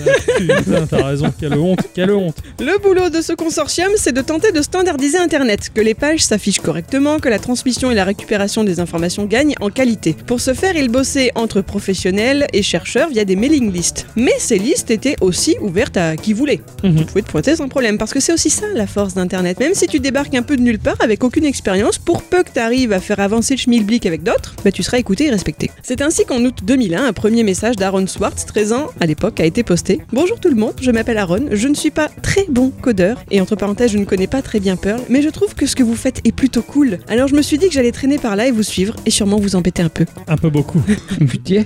Mais même, je trouve ce que vous faites, c'est cool. quoi. Vous êtes en train de faire Internet, mais c'est cool. Bah ouais, Mais je sais pas, je trouve ça génial. Ah, ouais, je trouve ça tellement logique. mais c'est une façon de parler à des Ouais. gens très sérieux, Ouais, qui ouais. je trouve est génial, tu vois. Ouais, ouais, c'est ça, c'est ça. Il est sûr de lui, Ouais, en fait. complètement, Euh, il- complètement sûr de lui. Il, il est ce qu'il est, probablement qu'il était conscient de ses, de ses capacités, de ses limites, mais qu'importe, je suis comme ça et je le pose où je veux. C'est ça. Et ça, j'aime bien ce genre de, de mentalité, il est bien lui. Dans le même temps, il rejoint un groupe de travail dédié au RSS. Initialement pensé par Netscape, mais assez rapidement abandonnée, cette technologie de lecture d'actualité a été reprise ensuite par des bidouilleurs en ligne, dont, vous savez qui maintenant, hein, Aaron Swartz, contribua donc à l'élaboration d'un standard appelé RSS 1.0. Oh Ah oui, putain. les flux RSS, c'était bien. Pour comprendre la suite de son travail, ben, laissez-moi remonter un peu en arrière dans le temps et évoquer l'un des plus grands modèles d'Aaron Swartz, dont nous avons déjà parlé dans Geeko. Épisode 190 Non, ce n'est pas Humble, Alors là, ça Bundle. picote, hein. 190, ouais, ça remonte. Hein. Mais à votre avis, qui pouvait De sûr, Le- c'est pas Humble Bundle. qui pouvait être son modèle Richard Stallman. Donc comme vous le savez déjà, Stallman, fondateur de GNU, est ce que certains considèrent comme le dernier grand hacker, au sens de l'informaticien qui veut, entre guillemets, ou pas d'ailleurs, changer le monde. Ouais. Voilà. Il était au MIT lui aussi, hein, vous vous Mm. rappelez? Aujourd'hui, c'est très compliqué de faire ça. Tout est tellement cloisonné C'est et verrouillé avec des monopoles qui sont tenus eux-mêmes par les laisses de la finance que c'est très compliqué de péter ce qui est en place aujourd'hui. Dans cette optique, Richard Stallman avait fondé la Free Software Foundation. Jusque-là, vous me suivez. Mhm. Yep. Stallman a un homologue, on va dire, en la personne de Lawrence Lessig, un professeur de droit dont le cheval de bataille, c'est le droit d'auteur. Il lutte contre les injustices de la loi américaine sur le copyright, parce que là-bas, les entreprises privées font régulièrement pression sur le Congrès afin d'étendre la durée et la portée des droits d'auteur, ce qui maintient certains documents hors du domaine public. Mm. Et donc, étouffe l'innovation créée grâce au partage et au remixage de ces données. Tout à fait. ouais. Voilà. C'est ainsi qu'en 2001, Lessig fonde, sur le modèle, on va dire, de la free software de Stallman, la Creative Commons Foundation. Ah, putain, dont le but serait Ouais. de proposer une réforme sur le copyright et tout du moins de permettre aux humains de pouvoir partager leurs diverses œuvres grâce à la licence du même nom. Il engage une certaine Lisa Rain, programmeuse et archiviste, pour monter le site internet de sa fondation et c'est elle qui s'est battue pour mettre Aaron Swartz, avec qui elle avait eu l'occasion de bosser dans des groupes de travail, ben, sur le coup. Pas évident de convaincre des adultes en costume d'engager un adolescent. Ça a été pas faux, ça. hyper difficile Tu pour elle. m'étonnes. Voilà. quoi. Il a fallu vraiment qu'il prouve des choses, Voilà. je pense, pour arriver Les gens ne, ne comprenaient pas bah, jusqu'à ce qu'ils rencontrent l'oiseau, je veux dire. Ouais, parce ouais. que parce qu'une fois que tu voyais ce qu'il était capable de faire, bah tu pouvais, tu pouvais ouais, Enfin, voilà. ouais, je comprends tout à fait. Alors c'était un jeune homme qui donc mettait la barre très haut, qui était très critique envers le travail de ses pairs, très dur avec ses collègues, donc c'était très difficile de travailler avec lui, Mm. mais forcément appelé à faire de grandes choses, n'est-ce pas Et ces grandes choses, on les verra la semaine prochaine. Oh putain Ah, c'est génial, oh, c'est génial. Ah, il me plaît ce gars-là, moi. Après, comme je l'ai lu plus tard, c'était pas quelqu'un de dogmatique, c'est-à-dire que même s'il avait des idées très arrêtées sur le coup, il pouvait tout à fait Changer d'avis changer d'avis. Ouais, les détruire et Par exemple, il ouais. était complètement contre l'idée du mariage. Vraiment, pour lui, le mariage, c'était une aberration, c'était débile. Et puis, un peu plus tard dans sa vie, il a dit à sa chérie s'il se passe telle chose, je pourrais reconsidérer euh, l'idée Ouais, du mariage. Donc, ouais, il n'était pas, Pas fermé. voilà, Ouais, il il était était pas fermé. fermé, C'était pas quelqu'un de fermé. C'est bien, Voilà. c'est bien. Oh. C'est quelqu'un qui tu pouvais communiquer quand même. Ah ouais, non, tu, tu m'as, mais il a dit des trucs que ça me va droit au cœur là. oui. Mais il n'y a pas que ça qu'il a dit, tu verras. Ouais, ouais. Oh, j'ai hâte d'être à la semaine prochaine pour en parler. Excellent, ma chère bicyclette, t'as fait monter le suspense et la mayonnaise dans les gonades. Bravo. eh bien, puisque nous avons parlé de choses et de personnes si intelligentes, nous allons tout de suite rabaisser le niveau avec la coda du patron. Le patron n'a pas posé une question cette semaine, il a décidé de faire comme le font beaucoup sur Twitter euh, et les réseaux sociaux, fabriquer une phrase et laisser la frappe prédictive terminer la phrase. Il devait pas être très inspiré, le patron, cette semaine. Non, je pense. Ouais, quoique c'était euh, quand même drôle. Donc, il a dit complétez via la frappe prédictive la phrase suivante J'aime écouter Geekorama quand je. Et c'est parti. Nous avons Nanadomo, cette chère Nanadomo, euh, qui nous dit J'aime écouter le podcast Geekorama. Quand je vois les messages de ma vie, je t'aime. Oh, que d'amour Oh, Alors-. Parce qu'il faut se dire que la frappe prédictive va taper dans les mots les plus utilisés. Et oui, normalement. Et ça, c'est beau, le je t'aime, c'est pas mal. C'est Non. bon score. C'est un, un bon score. On voit que. bah, Elle nous le dit beaucoup à nous. Ouais, hein, Voilà. À nous tous. ça comme ça. Non, Pusher, non, t'as plein de mots d'amour, c'est beau. oui. Nous avons Aegis Valknut qui sur Twitter nous a fait euh, rêver en disant J'aime écouter le podcast Geekorama quand je suis rentré, tout va bien et que je relance régulièrement mes mails et je suis rentré, tout va bien et je suis rentré, tout va bien. En tout cas, je suis content que tu aies passé de bonnes vacances et que tu es bien rentré à la maison. Et important de rentrer à la maison, Ah oui, hein, visiblement, visiblement. il doit le dire régulièrement. Régulièrement, je- oui, c'est le genre de personne quand il est au travail, je veux rentrer chez moi.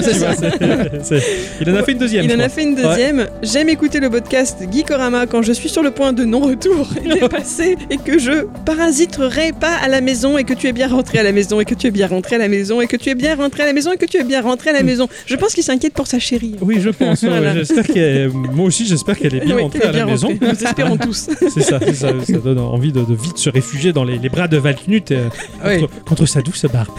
Ah, j'ai de nouveaux rêves. Je suis jaloux, moi. hein. Moi aussi. Euh, Après, il en avait fait d'autres qui se répétaient énormément. Hein. Je crois qu'il en a fait trois comme ça où tu es bien rentré à la maison. Je, je- je me suis dit, mais il se roule la tête sur le clavier pour écrire en boucle ces choses ou Nous avons ce cher Exvoto qui sur Twitter nous dit J'aime écouter le podcast Geekorama quand je suis en train d'organiser une rencontre. Bisous. Alors ça veut dire quoi? Donc ça veut dire que genre le samedi soir, il organise des rencontres et les gens se font des bisous C'est entre ça, eux. c'est les rencontres Ah, bisous. Il y a les clubs de lecture, il y a les clubs de bisous. tu vois? Donc euh, ils se réunissent chez lui, tout ça. Et, En temps de Covid, ça doit être pas terrible Avec quand les- même. hein. et au contraire. Y, y a pas un métier que c'est les bisougraphes ou un truc comme ça Ah oui, c'est- je crois. hein, ouais, ouais. Hein? C'est vrai, il y a des bisous gras. Ouais, ouais, les, les Hmm. bisougraphes, ils bisoutent, ouais, ouais, ouais, c'est ça. Ils se déguisent et ils font des bisous. M'apprend beaucoup de choses. Nous avons Gabo sur Twitter qui nous dit J'aime écouter le podcast Geekorama. Quand je vois que tu as des questions, n'hésite pas à me contacter pour plus de détails sur le site.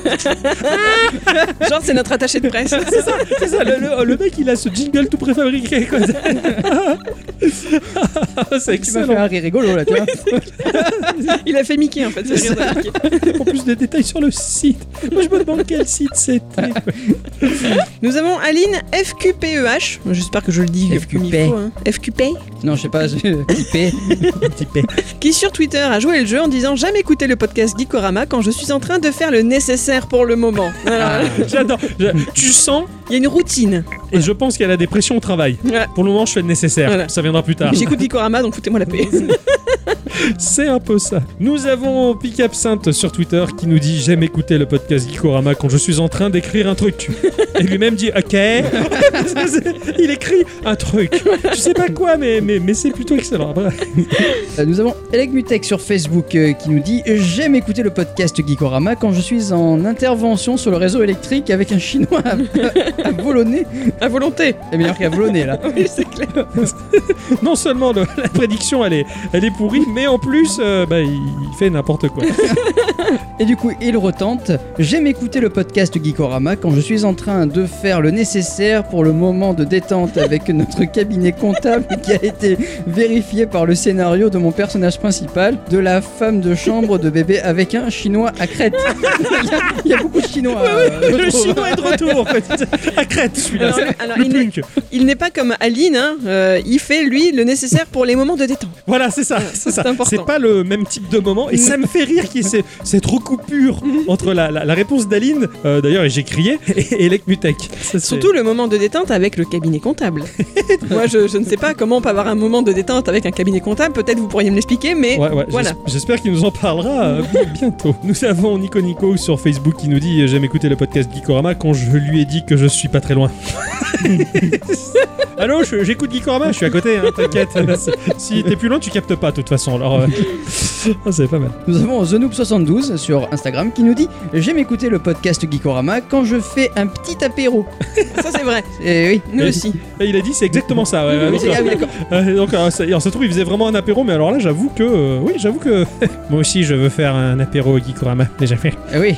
Nous avons Nicolas Iconé sur Insta qui nous a répondu J'aime écouter le podcast Geekorama quand je me promène dans les chemins, les champs, les forêts, que je vais dire bonjour aux vaches. Et il précise quand même qu'il a pas activé le correcteur, donc ça veut dire que c'est la vérité vraie, tu vois. Ouais, ouais, lui au moins, il a dit vrai. Voilà, lui, pas, sa vérité, les vaches, c'est important.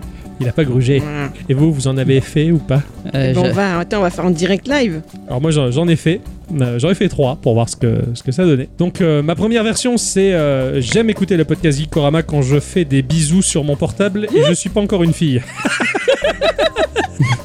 Je sais pas pourquoi, c'est- je fais pas des bisous à mon portable, c'est promis quoi. J'en ai fait une deuxième, j'aime écouter le podcast Geekorama quand je sors de chez moi et qu'il y a un mec qui me dit va chercher ma mère qui est à Paris. ok, d'accord. Et la troisième qui me fait mourir de rire. Accrochez-vous les enfants, je sais pas d'où il m'a sorti ça. J'aime écouter le podcast Geekorama quand je suis sur Twitter et que j'enlève mon pantalon velours noir et blanc. C'est pas un peu comme si je veux faire des courses avec mon copain Rouilla Ah là, j'ai pas de pantalon en velours, je vous le promets. J'en ai fait deux. Du coup, euh, j'aime écouter le podcast Geekorama quand je vois les gens de la maison de la musique de fond dans la boîte à à la maison. Ah ok. Voilà. Pas de problème. Et la deuxième, c'est euh, j'aime écouter le podcast Geekorama quand même XD. Que, que j'ai le temps, je me retrouve à à côté des écouteurs pour les écouteurs. Il y a un truc avec les AirPods. ouais, ouais, T'as eu des AirPods tout neufs, Ouais, ça, ça. ça revient un peu. Alors, je viens d'en faire un. Jamais écouté le podcast Geekorama quand je me fais un peu de la part des trucs de ouf, mais bon, je sais que je vais pas encore me mettre à faire la vaisselle. On sent hein, que c'est pas ton kiff la vaisselle. hein. C'est pas mon kiff. Alors, j'en fais un deuxième. Tu parles de vaisselle. Je, regarde pas, en plus, j'ai pas mes lunettes, j'appuie au pif, D'accord. hein. J'aime écouter le podcast Geekorama quand je suis en vacances, mais bon, ça fait du temps, je suis en train de regarder la vidéo. Oui, toi tu fais beaucoup de vidéos pour ton boulot, donc je, comprends aussi le, le lien. C'est- il est con ce truc là, mais c'est rigolo. Ah, c'est ouais. sympa. Le patron a innové, c'est sympa de sa part de nous avoir changé un peu les habitudes. Pendant un temps, on s'envoyait des messages comme ça. C'est vrai, Ouais, ouais, c'est ce que j'allais dire. On, on faisait que avec le, le- la, la proposition du milieu. c'est ça. Bon, je crois que euh, il est temps de dire au revoir à tous et toutes. Et surtout à toutes. Et bien, euh, non. je recommence. Ah je- le Je suis bouclé quoi. On se retrouve euh, bah, la semaine prochaine hein, Oui. pour une émission euh, conventionnelle comme Bah oui, d'habitude. hein. J'ai la suite à dire, moi. Et oui, je- j'ai hâte de savoir la suite de ce révolutionnaire. Et ouais. j'ai hâte de savoir ce que Ixon il va nous faire râler. Oui. Et moi j'ai hâte de vous parler de mon jeu que j'ai Ah. pas encore trouvé. Que Ah. de Ah, suspense. suspense, roux.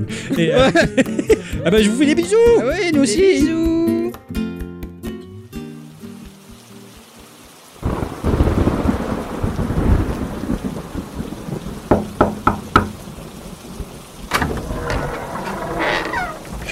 Mage Eusébus Euh, non, c'est pas moi.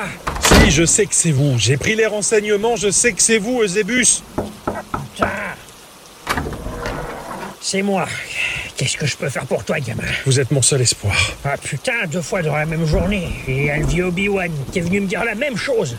Toi, il a mis ta meilleure gueule que lui. Toi, qu'est-ce que tu veux? J'ai besoin de votre aide. Ouais, vas-y, rentre. Va pas rester là, t'es tout mouillé. Merci. Assis-toi. Merci, Mage Eusébus. Bon alors, j'étais venu voir le mage Eusébus. T'es sacrément dans la merde. Ouais, tout à fait. C'est pas pour une histoire de cœur, cette fois. Ah, ça me changera un peu de la routine. Et alors, c'est quoi? La fortune? Ouais. On m'a dit que vous étiez omniscient. Effectivement, je vois que ça marche. On peut rien vous cacher. Ouais, ouais, t'as vu, c'est impressionnant, hein? Oui, j'ai perdu toute ma fortune. Je suis, enfin, j'étais le propriétaire de l'armurerie, le Pomodore, quatrième rue du Moulin d'Ivalice. Oui, je vois. Euh, Pas super réputation, mais elle marchait bien, la boutique. Ouais, ouais, elle marchait bien jusqu'à ce que les ennuis me rattrapent. Enfin, j'ai même perdu mon local et mon stock. Ah, d'accord. Et donc? Et donc, euh, j'ai un peu d'argent de côté. J'en ai pas mal, mais pas suffisamment vis-à-vis des banques. Je vois. Mon capital de base n'était pas suffisant. Alors, j'ai tapé à la porte de Lord l'arnaqueur de cet élève. Oh, malheur, tu es fou, Si tu vas voir ce charlatan, tu vas tout perdre. Ouais, je sais, je m'en suis vite rendu compte. Et, et il se trouve que je n'avais plus d'autres cordes à mon arc, alors c'est chez vous que je tape. Écoute, ne le répète à personne, petit, mais je suis capable de modifier le plomb en or. Pardon? De l'alchimie? Oui, tout à fait. Vous êtes capable de réaliser ce miracle? Ce n'est pas un miracle, c'est de la science. Mais vous pouviez être riche à quoi servirait autant d'or? À un vieillard comme moi? Non, j'en ai rien à foutre. Moi, je préfère me pencher sur les procédés alchimiques et l'occultisme. Écoute-moi, si tu veux faire fructifier ta fortune, c'est pas bien compliqué. Tout fonctionne avec l'alignement des astres. Les astres? Les étoiles, la lune, tous ces trucs-là Tout à fait. En fonction de la configuration du ciel et de leur alignement, les forces cosmiques répercutent des rayons d'énergie sur notre monde à des points précis. Ouais. Si j'ai un point de référence, comme ton capital, ton or placé sous les bonnes auspices des rayons lunaires, il se trouve que je peux en faire une copie avec du plomb sur des coordonnées GPS précises. Des coordonnées quoi? Laisse tomber, c'est du jargon technique. Et je peux transformer ainsi le plomb en or. Mais pour ce faire, il faut que tu enterres à un endroit précis tout l'or que tu possèdes. Un tel phénomène ne se produit que deux fois dans une année. Oh merde Et la date, c'est demain soir. Ah bon? Tu vas enterrer ton or dans le champ du vieux Peabody. Il y a un panneau avec une flèche qui pointe vers le bas. C'est là que tu enterreras tout ton or. Et après-demain, tu viens et je te rendrai le double, peut-être même le triple si le ciel est généreux. C'est vrai? Oui, mais fais ce que je te dis. Et ce dès ce soir, tu enterres tout. Là où je te l'ai dit. C- Je peine à y croire, mais... Tu peux me faire confiance. Allez, va, petit, va. euh, d'accord, d'accord.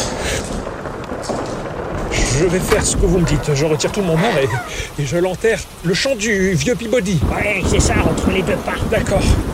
Merci, ma Josébus. Ah, de rien, jeune homme. Igor Oui, maître Prépare-moi une pelle et prépare les attelages. D'ici après-demain, on déménage. Est-ce qu'on déménage, maître? Euh, qu'est-ce que tu dirais de Ibiza? It's the one and only Digo Double G. Snoop Dogg.